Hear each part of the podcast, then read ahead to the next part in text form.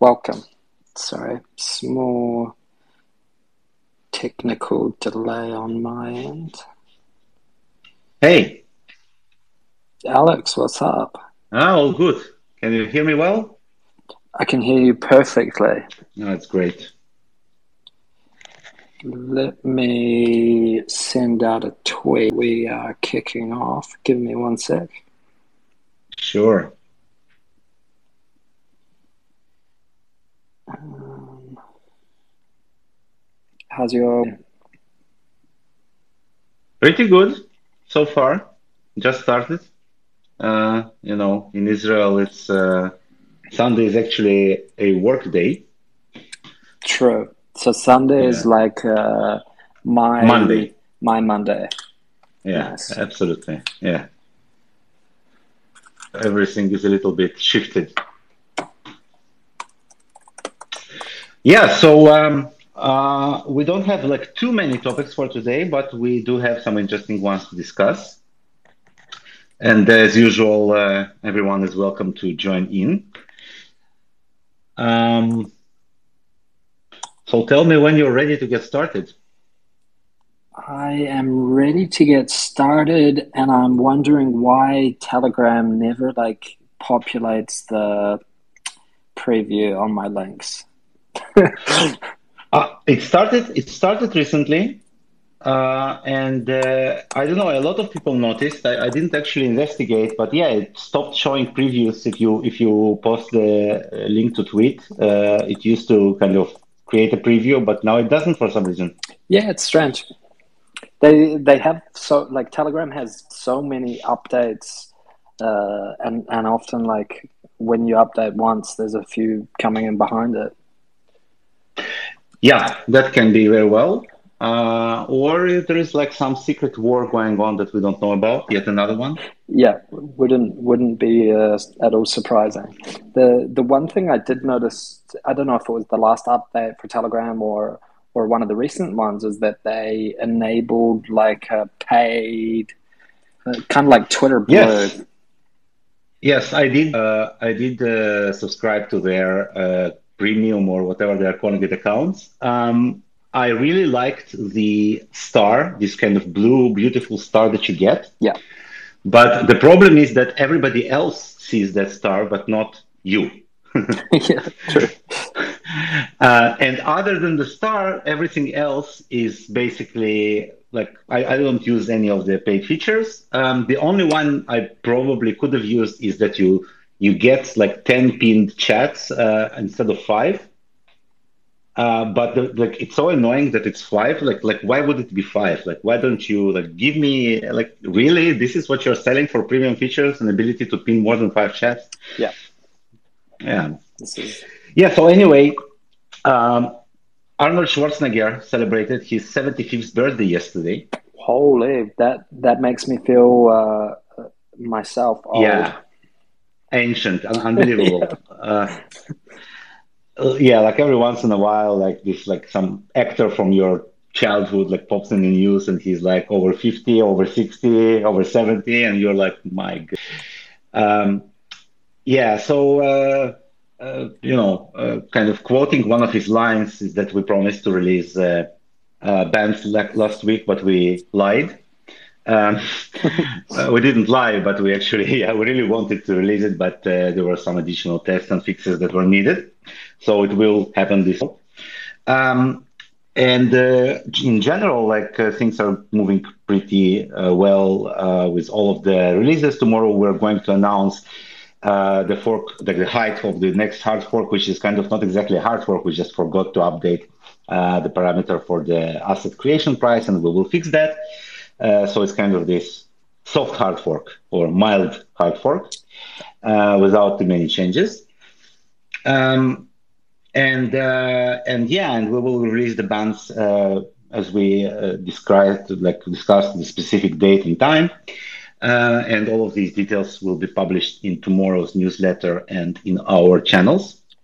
So this is kind of the short update from Beam Development. And uh, um, so today we're going to talk mainly, I think, about uh, the upcoming Ethereum merge because I didn't know too much about it, so I started reading, and it turned out to be more interesting than I kind of expected initially. Um, unless we have any other kind of interesting news to discuss, there was this another stable coin that went bust. Yeah, this was uh, this was the Nirvana.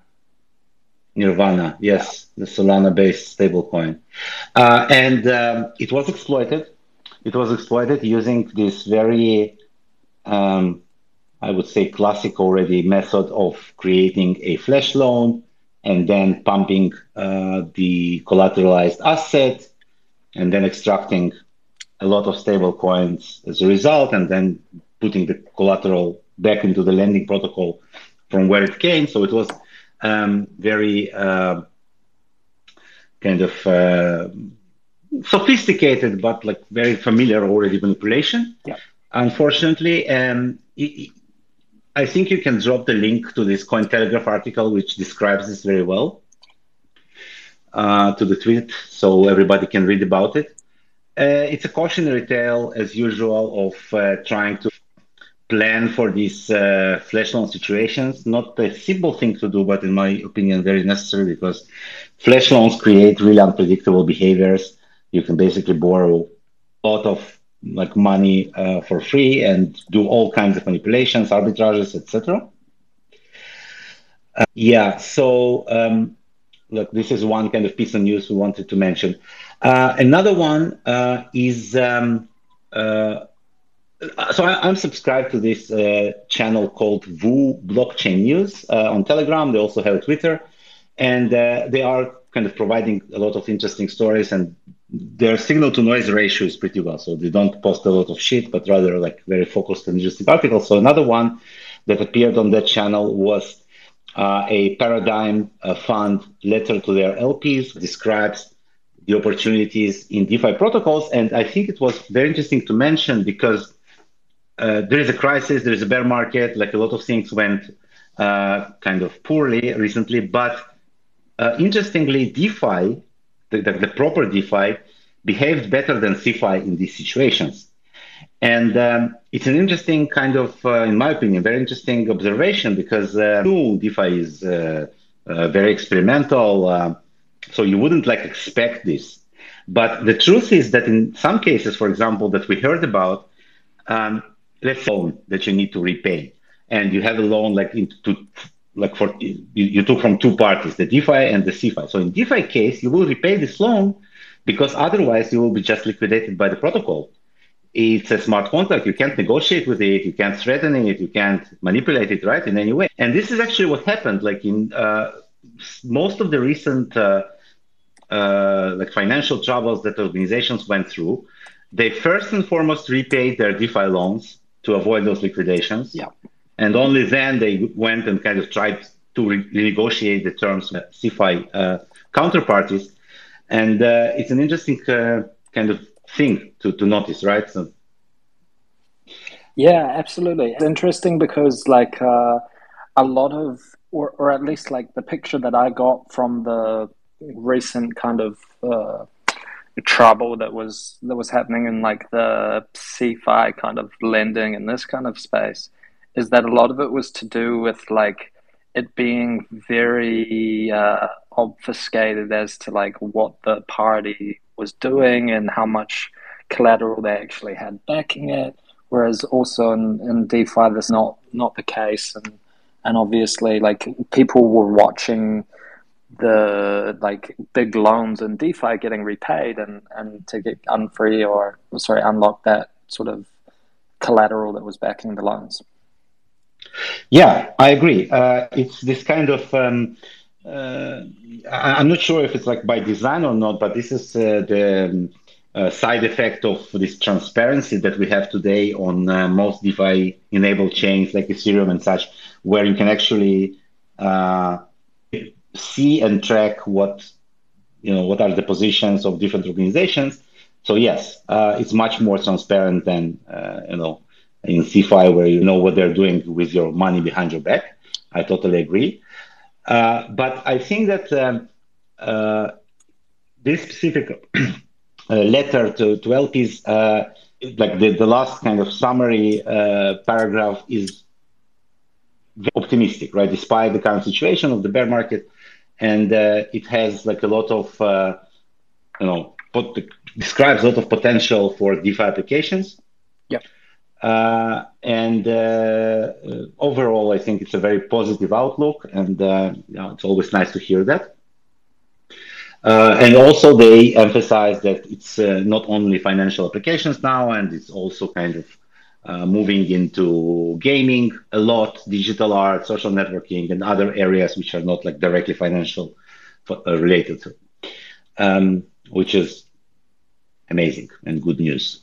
Yeah, absolutely, and I, and I think this will be like if we look at the overall crypto space and, and look at like the last cycle in like 2017 and this kind of stuff, like DeFi was like very, very basic, but it was starting to like you know, people to see what could be done with it in terms of like uh, EtherDelta, which was like a kind of DEX uh, and very, very minimalistic and basic and and very awkward to use.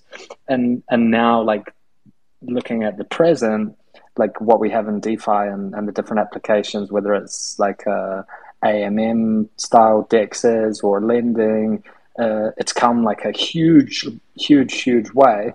And I feel like this is for for the uh, non financial applications like gaming and and other things. I feel like we're at the, for lack of a better descriptor, we're at the Ether kind of kind of stage of it.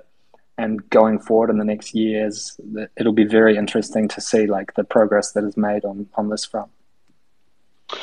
Absolutely. So it's it's really amazing because like even though uh, crypto exists for quite a few years already, but it always seems that we're in the beginning of something because you know things change and uh, like we're in the beginning of DeFi and we're even more in the beginning of like NFTs and digital art uh, and gaming and all that. So every couple of years, new areas like entire areas of application uh, pop up. Yeah and uh, uh, yeah, it's like uh, absolute beginner kind of feeling. yeah. Um, yeah. So um, I think we can we can t- start talking about kind of the main topic that uh, we wanted to discuss tonight. Um, I don't know, like I didn't go to uh, East Paris, and uh, like I don't know if some of our listeners went there or been there. Uh, but obviously, one of the key uh, topics of interest were about the upcoming Ethereum merge. Mm.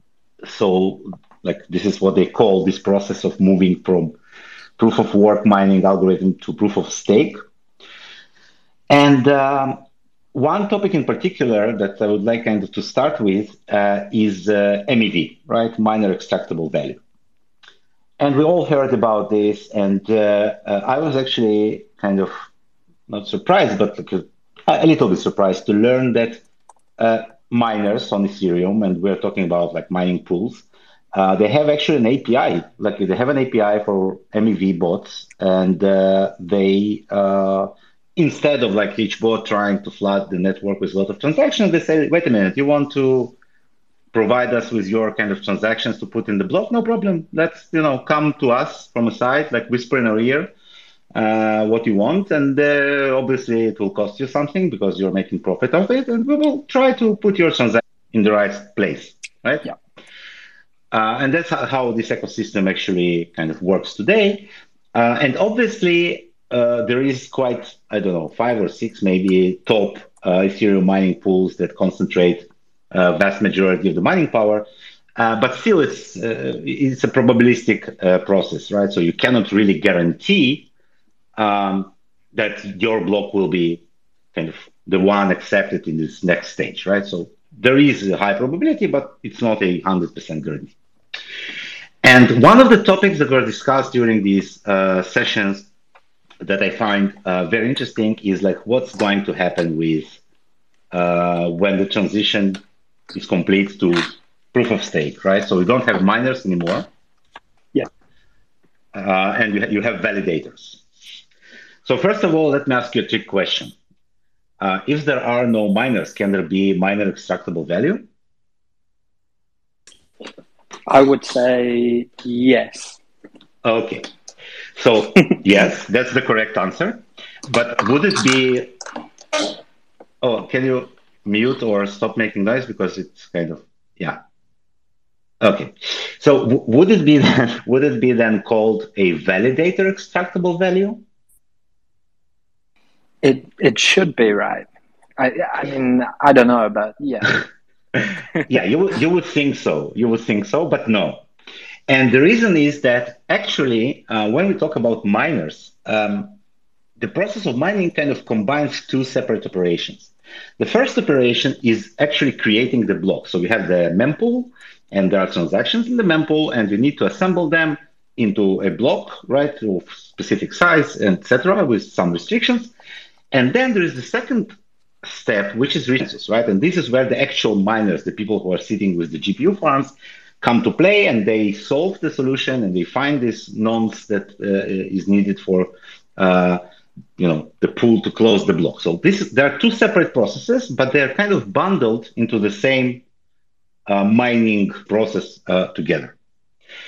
And in actuality, the ones who create the block are the ones in control over which transactions go in, in which order, and uh, how this actually uh, affects what's happening in, in, the blockchain and the differences in different, you know, sequencing of transactions uh, can be extreme, right? So you can do arbitrages, you can like you can throw away some transactions altogether, or you can on, on the contrary, add new transactions that will take advantage of the previous transaction. So there is a lot of space here for me. And this is exactly where those algorithms that uh, they, they're called searchers. They search for opportunities to manipulate those transactions and extract some profit. So in the current scheme of things, uh, whenever there is this uh, arbitrageur or MEV uh, bot, which is uh, trying to create kind of uh, some advantageous sequencing of transactions, you need to trust the pool not to steal this profit from you because eventually the pool is the one who is creating the block. So when they see a, a, transaction which is obviously profitable, they can just kind of replace the address to their own wallet and you know just uh, exploit this opportunity themselves. Yeah. So you need to trust them not to do that. And obviously, like if it's a big pool, probably they won't do that, even though, you know, probably on the amount and other parameters, but you can trust them to play fair. And uh, when we are talking about uh, proof of stake, there are two key differences. First difference is that you do know exactly when is your turn to close the next block, right? So yes, you have like a, a lot of validators, but the way it works is that there is a sequence of validators and you know who is going to be next. So unlike mining with proof of work algorithms that you can hope that like if you have a lot of hashing power, you are going to be the best, but you cannot be sure about it. In this case, it's a 100% certainty that this specific block, this is going to be uh, a validator that is going to close it. Uh, by the way, these validators, they're called um, block proposers, I think. Okay. Yeah. And I this like this uh, sheds some light on on my lack of understanding. But how far in advance do the oh, I've already forgotten their name. How far in advance do they know that block will be theirs? So I'm not 100% sure. If somebody knows the correct answer, please tell us. Uh, but um, let's say if it's even if it's the next block, like one block in advance, right, or two, it's yeah. still enough for uh, you know for, for the bots to try to kind of understand what is going to happen there and uh, try to propose their own kind of transactions. Makes sense. Yeah. Uh, I think in most cases it's even going to be uh, effective up to like the next block because if the state like of the blockchain changes each block, so maybe there are new opportunities that were just created and you want to exploit them as quickly as possible. Yep. So what is going to happen is that actually you do have two separate entities here. So you have the uh, block builders, uh, the entities who create blocks, and then you have separately the block uh, validators, out of which one of them is going to be the proposer of the block, and everybody else need to kind of accept it, ver- verify it, and uh, become validators.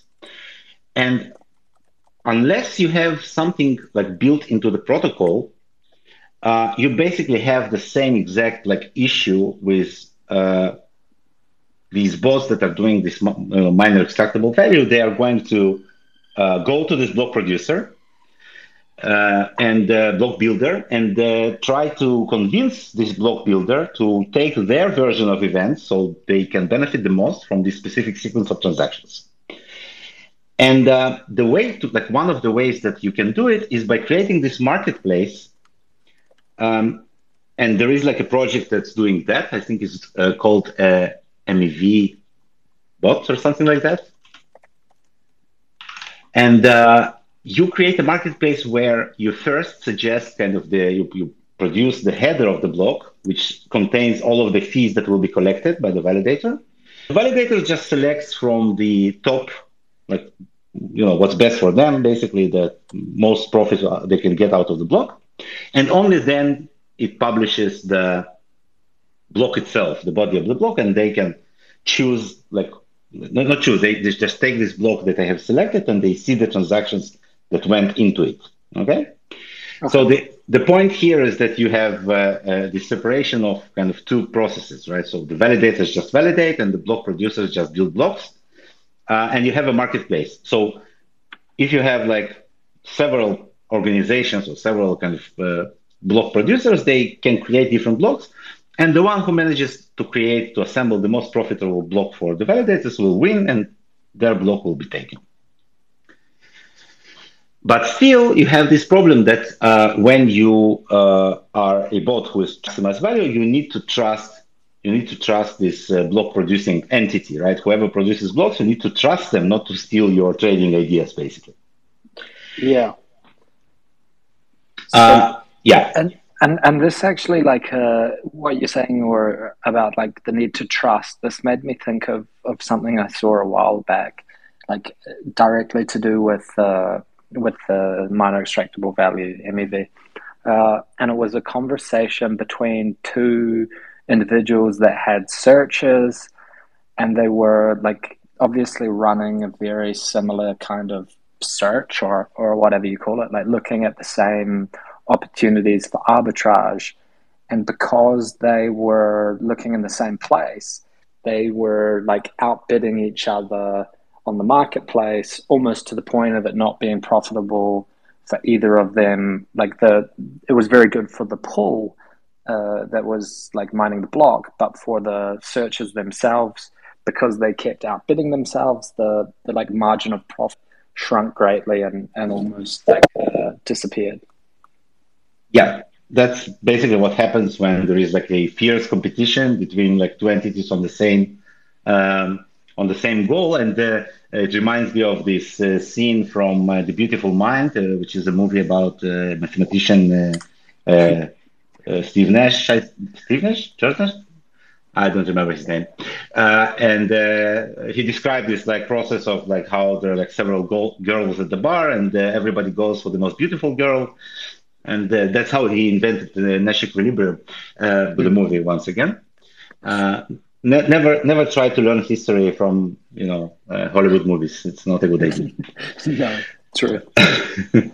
Uh, yeah, but but that's exactly what's happening. So basically, uh, when you when you are a um, MEV bot, first of all, they're they mostly are specialized, right? So they're not necessarily looking for all different kinds of opportunities, but rather they focus on, let's say, arbitrages or like uh, like different kinds of different types of uh, uh, you know value extraction because uh, each of these kind of types uh, of uh, MEV, it's very complicated. It requires a lot of speed analysis and things like that. So it's kind of not really simple to create a bot that will just extract any value like what whatsoever. But yeah, definitely that's exactly what's going to happen uh, you will have a lot of uh, bots competing for this space um, and uh, trying to compete. And one of the things that were discussed in these sessions, and then uh, I think we can like send these two links that uh, we discussed. The first one is a video with Vitalik Buterin talking about this issue, which is very interesting to watch. and the second one is a more like depth article describing the uh, economics of this. So the, the point is like if you manage to take this, uh, they call it PBS, uh, proposer builder separation into the protocol. So if it's like part of the system, essentially, then you remove this issue of trust because then you make sure uh, whoever proposes, uh, whoever builds the block, does it in in a way uh, that doesn't require like anyone else to trust him, right? So he cannot kind of cheat there. He cannot collude uh, with uh, with the uh, proposer in this and tell him, listen, I'm going to make money out of this, and we're not going to share it with like people who are actually you know creating these MEV opportunities. Let's just share it between us. So it's more difficult to do that. And uh, uh, this is exactly the point of this proposer builder separation. Um, it's very interesting for several reasons, and I will also talk a little bit why why it's interesting also to Beam, uh, even though it's a little bit different story. So it's interesting because first of all, what's going to happen immediately post uh, merge? These proposals are not in. They've been discussed, but they're not. It's not in the protocol, at least not right right now. So what's going to happen is there's going to be a lot of kind of new types of power struggles. Uh, and uh, what once was this kind of several big mining pools will be replaced with these new bodies. You have uh, block producers and you have block proposers and relayers and everything in between. Uh, and it's going to be very interesting to see how this is going to develop and what will happen in the end, who's going to profit more or less. Uh, but there will be a lot of mess, that's for sure. um, yeah. uh, that's like one one important point. Uh, and uh, the second important point is this whole concept of MEV. Um, like it, it's going to be kind of essential part of this entire system. And for me, it's very interesting to see how this is going to affect. So it affects the trading right now, but I think it's going to be even more, um, even more kind of uh, relevant. I, I, would say, like in this uh, new situation where you're absolutely sure who is going to close the next block, and there's still no PBS in place. Yeah, and and one one thing I it's maybe not a not so much a question but a point. Like often when we talk about MEV. Uh, we talk about like the DEX arbitrage or liquidations or sandwich trading and these kind of things. Uh, mm-hmm. and often it's often it's mentioned in like a, a negative uh, a negative light. But there is like there is positive MEV examples, and I think that you brought up one like in early spaces, and I mean one of the few that I've seen examples of like positive kind of MEV in the wild, uh, and I think it was to do with like the maybe an L two or something like this, and and they someone like uh, put forward a proof, and the proof was picked, and uh, one of the bots like picked it up and saw that, and and got the reward reward for kind of showing that it was like a had an issue. Yeah, yeah, yeah, uh, no, uh, definitely not all uh, MEV is uh, uh, negative. For example, uh, if you are reba- rebalancing a pool, so yes, you, you are performing an arbitrage, but this arbitrage is essential for the entire operation of DEX, right? So you you, you need to have these arbitrageurs in and making the price balanced again against the kind of outside feeds. yeah, but by all means, the only question is um, it's it's kind of a little bit question of uh, uh, I don't know whether to call it like fairness, but like equal opportunity. Because if you are just a trader who is not uh, very sophisticated, you don't run bots, you're basically like outgunned and outnumbered, right? You, you don't. Yeah. Let's say let's say you are uh, suddenly you recognize like this amazing opportunity, and you're sending your transaction from your wallet like be sure that there are like dozens of bots waiting just for that, analyzing it on the fly and say, whoa, uh, look at this guy. He found something amazing. Let's replace him. Uh, uh, hey, you block producer, here, take a few more bucks and just, you know, put my transaction instead of his. Yeah. yeah. That's, that's exactly the problem. And uh, we, like, it will solve itself and it will balance, right? But before it does, there is going to be a lot of interesting dynamics. That's what, what I'm saying. And um, uh, the link I just sent you is uh, a bankless uh, podcast episode, which is very uh, kind of thorough and uh, basic and very simple. And it describes uh, all of these kind of hidden power structures of Ethereum post merge. highly recommended. So if you could please also put it in the space, it would be great. Um, they are really kind of you know explaining everything from the very beginning. So uh, definitely worth listening. It's a little bit long, uh, but it's very um, comprehensive. These guys, the the bankless guys, are very like Ethereum focused, uh, and maybe maybe to the point of being biased. But they they have some really like good stuff that they share and and especially on like they make it very easy to understand some of the like far yeah. too complex issues, especially yeah. someone like myself. They're definitely doing a great job in uh, explaining everything in a very organized and step by step way. And uh, they invite great guests, and they also kind of guide these guests. And also, uh, even if you bring like an expert in the field, they don't let him to run away. They uh, wait a minute, could you please first explain this and then this and then this? Like it's, and it's, yeah, it's very, very easy to understand. Great, great job. Uh, so yeah, it's, it's going to be very interesting. If I understand correctly, it's scheduled for September, which is kind of a month from now, a month and, and a half. Yeah. Uh, one, one of the things that like, I mean, it seems very soon, like September, a month away or something. And like, the people that I've spoken to who are like kind of involved in crypto and Ethereum stuff in general, but not like devs or obviously like that.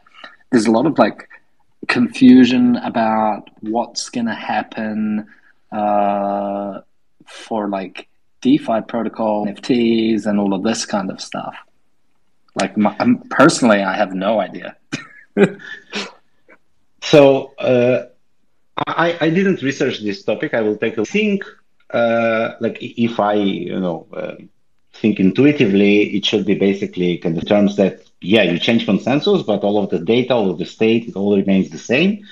Uh, just like from starting from some specific block, the next block is no longer produced by POV mi- uh, miners and like produced by. Uh, uh, but yeah, but once again, I think we we will kind of get more information before it will actually happen. And uh, even today, I think uh, there are test nets uh, that already work, uh, you know, using uh, proof of stake, and we can play with that.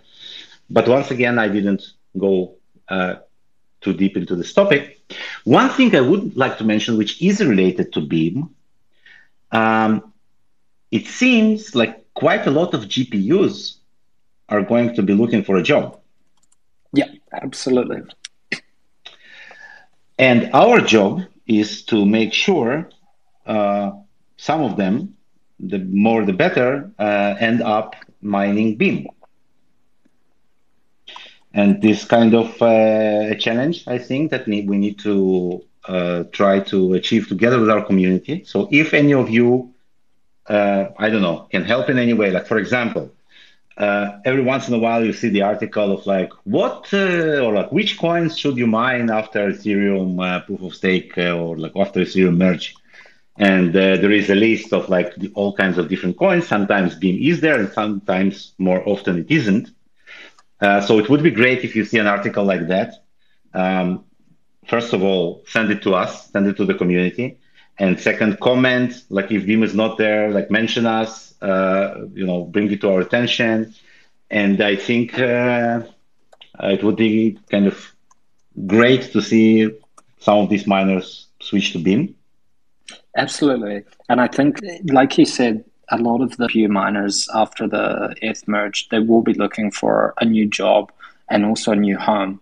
So, like, uh, I think it will be very good for us to like get out there and get active talking in the miner communities. I see President Ruski in the in the space at the moment. Like uh, if there's anything that you guys think we can do on our side as well to to assist with any GPUs looking to shift over to Beam, let us know and, and yell out, and we'll make it happen. Absolutely. Not to mention that uh, there, like, uh, I, I didn't like uh, read about it, but I just heard it like recently, and mostly like that some people are going to try to fork Ethereum and create like several different forks, and then compete between like who is going to be the most popular one, right? What what's going to happen with the old chain, the proof of work chain? Yeah, I, I, mean, like how I firstly understood it, but I haven't followed it more recently, was that like Ethereum one, the the like Ethereum ETH as we know it now, uh, still be like operational for a year or a couple of years in conjunction with ETH2. But like from what I'm hearing now, it seems like this is has changed and and people are live pushed the proof of work chain to continue on in some kind of direction. It's it's going to be a mess. It, it will no doubt be very interesting and, and very like uh, representative of, of the wider crypto space and like how crazy it is at times. We have yeah. we have one question in the Telegram chat from Joe. Uh, yeah, yeah, and, I see, I see it, I see it, and yeah. it was asked, uh, it was asked uh, during the previous um, space last week, was, and we didn't answer it. Yeah, um, apologies for that. Absolutely, we're, we're very sorry. We'll answer it now. So the question is, like, is it theoretically possible for a BANS address to receive any coin and represent it synthetically in the Beam wallet? Um, kind of switching back from all of this Ethereum stuff uh, back to our Beam. Um, yeah, so um, the answer is yes, but uh, we need to make sure that it's not confusing, and I'll explain exactly why. For example, let's say I have uh, 10 Beam in my wallet, and I also have 10 Beam in my BANS address, right? So I kind of have 20 Beam, but I kind of don't exactly have them in the same place because the 10 Beam in the BANS address, they're actually in the contract, and the other ones are in my wallet. So interestingly, I can create a transaction that takes uh, Benz like uh, both places and send them like all together to to some address. I can I could do that, but I'm not sure that it can like they're exactly the same, right? So um, we could do it like that, but I'm not sure it's like going to be uh, clearer or uh, on, on, the opposite, more confusing. Uh, when you are going to the application, you see that you have 10 beam in the application and you also have 10 beam in the wallet, but in the wallet you now see 20. So this is the exact reason why we didn't do it like that. Uh, we didn't want to. Um, so first of all, the BANS is just like going to be launched, and we didn't support like we didn't add complete support in the wallet. But when we were thinking about how to represent your different balances, uh, we specifically did not put them all into this kind of your uh, wallet status screen, right, where you have these uh, exact numbers of your different assets, but rather we kept them in the, into each application. And yes, we are thinking about creating this kind of more detailed dashboard. I want to know, wait a minute, uh, like where, where, do I have all my funds in which applications they are locked, etc. Um, but I'm not necessarily sure that we will going to like uh, put it all in one number. Like I, I, I have a hundred beam. Where? Uh, you know, all over the place in five different places. I hope it answers the question, and if not, uh, please. And in the meantime, we have a request from President Ruski. Yeah, no, I just wanted to say something on the the whole uh, merge thing, and in terms of yeah. the Ethereum Classic. So, as far as I know, uh, in my understanding that there were some like papers signed behind the closed doors, and there was a reason why uh, is you know personally recommended to go into Ethereum Classic, and in fact, there's a reason why Ample just endorsed you know ten million dollars uh, and invested in Ethereum Classic, and uh, a lot of uh, if you noticed. Uh, ASIC manufacturers, they're specifically starting to advertise their ASICs as uh, ETC ETC uh, compatible or whatever. So um, yeah, so I think there are going to be some PAL kind of like um, cash grab forks, but they're they, you know they still have to worry about the problem of uh, what you call it. Uh, there's a difficulty bomb, and it, it's just mm-hmm. and and there's a lot of uh, a lot of things to work on before you know it, it's gonna be.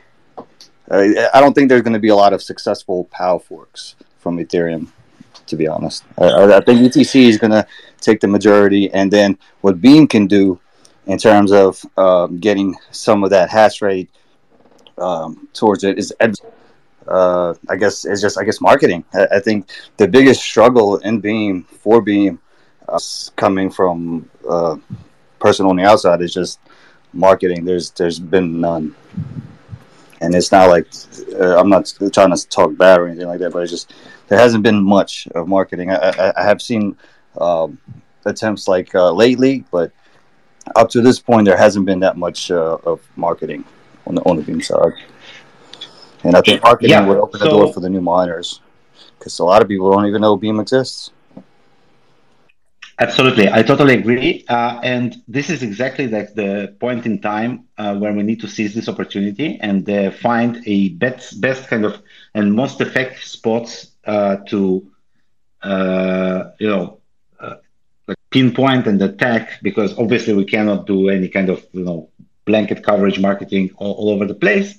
But I think if we find these resources, these pools, uh, and communities that we can, you know, very kind of tactically and uh, accurately target, uh, it will uh, do us a lot of good. So once again, yeah, we, we, we do have the resources, we do have the will to do so, that. And uh, if you have any kind of thoughts about which communities or places we should advertise and it can kind of maximize this effort, uh, please tell us. This is like one thing. The other thing Regarding this Ethereum Classic from recommendation from Vitalik Buterin, I heard this story in uh, kind of two different versions. The first version is basically what we just said, this kind of conspiracy theory, but not exact conspiracy theory because uh, I don't know exactly what is the relation of Vitalik with uh, Ethereum I know, Classic. I know for a fact there were some uh, paper sign, legal sign really? behind closed doors between Vitalik and wow. you know some of the people involved. There's a reason why Ethereum Classic got to keep the name Ethereum in its name.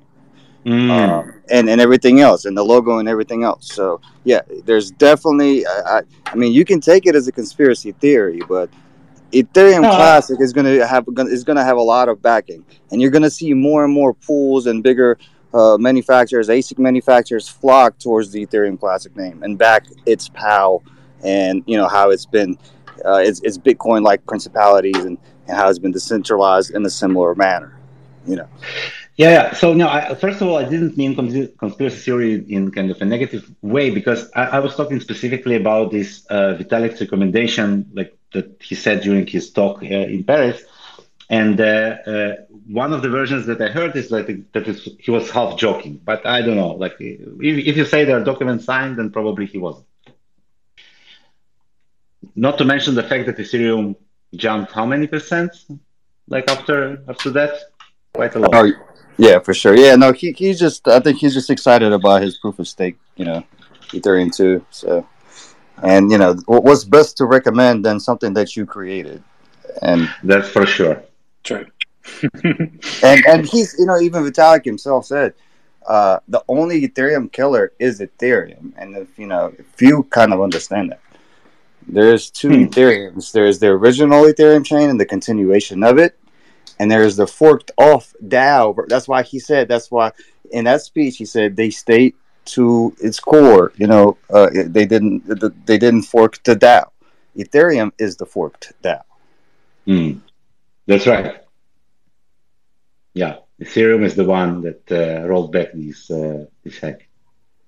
Yeah, but it's, it's going to be it's going to be interesting anyway. Uh, we will we will live and see.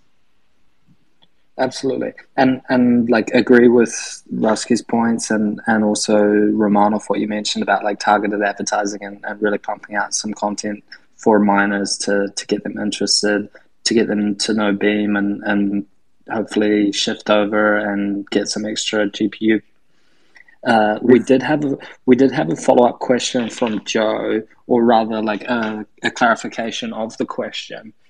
And the question was like, is it possible for say I have Bitcoin in my Bitcoin wallet or Ethereum in my Ethereum wallet?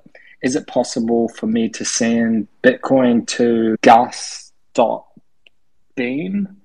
or Alex.beam or whatever? And then the Beam wallet receive like a synthetic asset of that Bitcoin. Ah, okay. Yeah. So uh, let, us put it like this. We are going to, like, once BANS is operation, operational, uh, we're going to create a more convenient representation of what's happening, like, in your BANS accounts, uh, than just going into the application. And this is a kind of part uh, of the wallet integration that we are talking about. Um, probably not going to happen from day one. And in terms of uh, all of the assets that you have on Beam chain, whether they are kind of breached or native, it doesn't matter. You can send either one of those to, to any BANS address, obviously. You can extract either one of those into your Beam wallet and then kind of send it to wh- whomever you want. So yeah, it's, it's all going to be based on confidential assets and behave in completely similar way. So the only open question is how exactly to represent uh, like one or several BANS accounts that you currently own. Um, like for example, uh, you have this vault uh, that associated with your BANS, right? So when when some funds are sent uh, to your kind of BANS uh, domain, then uh, it, it, gets into the vault, and then you can extract it from there. So like one of the questions, like where do you want to do? Really want to separate those vaults, or like should it be the same place? Do you care to which BANS address it was sent or not? So all these questions are kind of open questions that we will try to figure out based on the usage and comments and uh, uh, you know uh, responses uh, from from our community. Uh, because we don't really know what would be more convenient. There are a lot of kind of different variations how we can implement that. Uh, and this is exactly why we do the testnet and the dAppNet, and this is why we always are welcoming any feedback uh, because there are a lot of kind of uh, different ways to do the same thing, and we're trying to find the better one. Absolutely, and I think like uh, on on Joe's question point, like the the first kind of big uh, the the first big step for BANS will be wallet integration. And yeah. then I think it will be like integrating the BANS addresses to the bridges that support Beam. Uh, so that when you're if you're bridging assets from Ethereum or from uh, Bitcoin to Beam, uh, obviously, like we use a different address structure. So rather than saying like to the same address, you'll be able to put in like a BANS address to to receive the bridged assets to your BANS mm-hmm. account. Yep. Exactly I, so. I have I have a question like looping back to the to the very beginning and about like proof of work and sp- more specifically the MEV. I, I googled MEV and I always like consider it as miner extractable value and then I googled it and it says maximum extractable value. So yes, okay. it's, a recent rebranding. Okay. it. Okay, makes sense. I'm, uh, I'm, not up to date. Uh, I like my question is how do you alex how do you see mev playing out and being a part of for better or worse the beam ecosystem especially as we look to launch or people look to launch decentralized exchanges lending and borrowing and and stable coins and these types of things? Um, yeah so first of all uh, I don't exactly know what will happen. We will see because in order to have MEV, you need to have some V, uh, you know, some value to extract. Yeah. Um, and uh, obviously, when you have uh, when you have a DEX, you have arbitrages. It's like part of the part of the system, and um, um first of all, like we can't exactly separate between like good MEV and bad MEV, right? So it's, it's not a real possibility. Uh, but it, there are things that, for example, are working a little bit differently in Beam. Um, for example, these uh, high frequency transactions that we've been talking about, which kind of treats uh, the mempool differently. It's no longer just a list of transactions. It's more like a tree with branches. And whenever your transaction is submitted to a specific position, this position can no longer be changed. Like for example, this prevents certain types of MEV, such as uh, sandwiching, when you create a transaction before and after uh, a certain transaction, and like try to influence its behavior.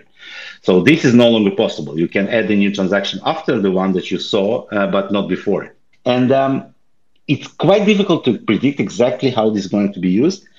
Uh, I think that in general, this idea of treating the mempool differently, like or like treating it as more as a, uh, kind of transparent or predictable structure, like not necessarily completely up to a block producer to create. I think this idea is not unique to Beam. Uh, it is discussed. Uh, I saw it in several. Don't exactly remember where, where, but uh, it's kind of this uh, new frontier, right? The mempool is is this place where the action happens now. Nobody yeah. long nobody waits for the block to be mined. That's too late. That's like ancient history. Yeah, uh, absolutely. Yeah, so you, you need to be able to uh, react, analyze to the transactions as they happen. One of the places where it uh, kind of plays a, uh, plays a, an interesting role is all kind of layer two, uh, you know, rollups because this is exactly the place where the sequencer creates this bulk of transaction that is then being rolled up uh, either in zero knowledge form or in optimistic form to the layer one chain. Um, and uh, like in, in, in mempool, all of these questions of censorship, of transaction manipulation, and of uh, miner extractable value, uh, they also kind of uh, write how, how do we make sure that transactions are not censored? What prevents the sequencer from, you know, taking advantage from the fact that he is the one determining the, the order of things. Um, I don't really think that it's going to either disappear or change significantly. Like maybe the power uh, will shift from the pools of today to the block producers of, of tomorrow, but uh, there will still be you know, a lot of um, attempts at least for collusion and a lot of kind of manipulation. It's, it's unavoidable because if you have an opportunity to do that, uh, that's exactly what will happen. Um, yeah, and and like I I just kind of uh, I think it's it's very similar to uh, all of these stories that you uh, probably heard about these organizations, you know, uh, building their offices right above the cable that connects, yeah. Uh, you know, the exchanges like the, that goes, yeah. yeah the, microseconds the Wall Street guys and cutting down their like uh, cable to the to the feed and this kind of stuff. Yeah, because because like if you have the computers and you have the power, then uh, the closer you are to the source of information, that's obviously uh, gives you an advantage. And uh, uh, then you have these uh, high frequency traders that you know shave fractions of cents from every whatever. yeah, I, I think I, exactly the same thing is going to happen in crypto, whether we want it or not, because uh, that's the way it works. Yeah, absolutely. If there's if there's something to extract, someone is going to attempt to do so, regardless of like good or bad by whoever's standards. so uh, we're running like almost up to the hour, and I would like to just kind of recommend. Um, uh, all of this story about uh, you know trading uh, reminded me. So one of my favorite books is The Black Swan by Nassim Taleb, and um, uh, it's it's a book not just about trading; it's more about kind of philosophy in a way, but it's very well written. Uh, you just need to kind of ignore his um, um, his tone, which is a little bit kind of you know um, condescending. But if you ignore that, it's a very interesting read. Uh, and uh, he kind of describes the mechanics or like the, the dynamics of uh, markets in general, which is like non-linear systems, impossible to predict. Uh, and every once in a while, uh, this actually um, manifests itself, for example, in something that's called a flash flash crashing. So sometimes all of these, you know, algorithms trading with each other, they get on this kind of weird uh, sync and they start selling to each other with like great loss all of a sudden. Yeah. Like if you Google uh, like market flash flash crash, like on Wikipedia, you will find that uh, it's like it looks on the graph like the whole market like goes down for a second and then it like immediately goes back up because somebody notices and they and they fix it. but uh, every once in a while, uh, it happens. I think uh, 2015 is one of the years, as I see here. Uh, it happened twice.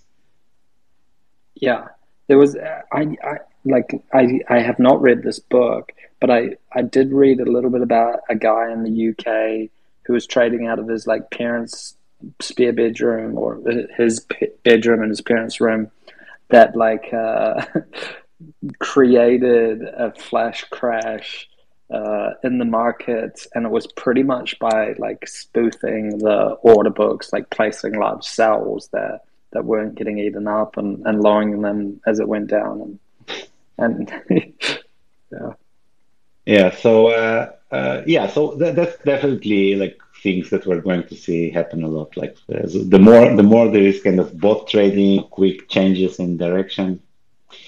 But uh, yeah, it's interesting topic. It's not going to be boring. Absolutely, exciting times ahead. Uh, definitely. All right, so let's wrap it up. Thank you very much for being here with us. Uh, I hope this was, um, you know, not too boring. All of this Ethereum talk. I promise to get back to Beam next time. Yeah, absolutely. I mean, Beam has so much coming up, like with the BANS and and with some yet to be kind of announced officially kind of dApps that are going to be running on Beam and and a lot of stuff that's coming to fruition. Uh, I think the the well, I know that the second half of, of this year is going to be pretty exciting times for all beamers and, and new people entering into the community. For sure. All right. Thanks a lot. Thank you, guys, and see you next week. See you. Have a good one. Thanks. See you after. Bye bye.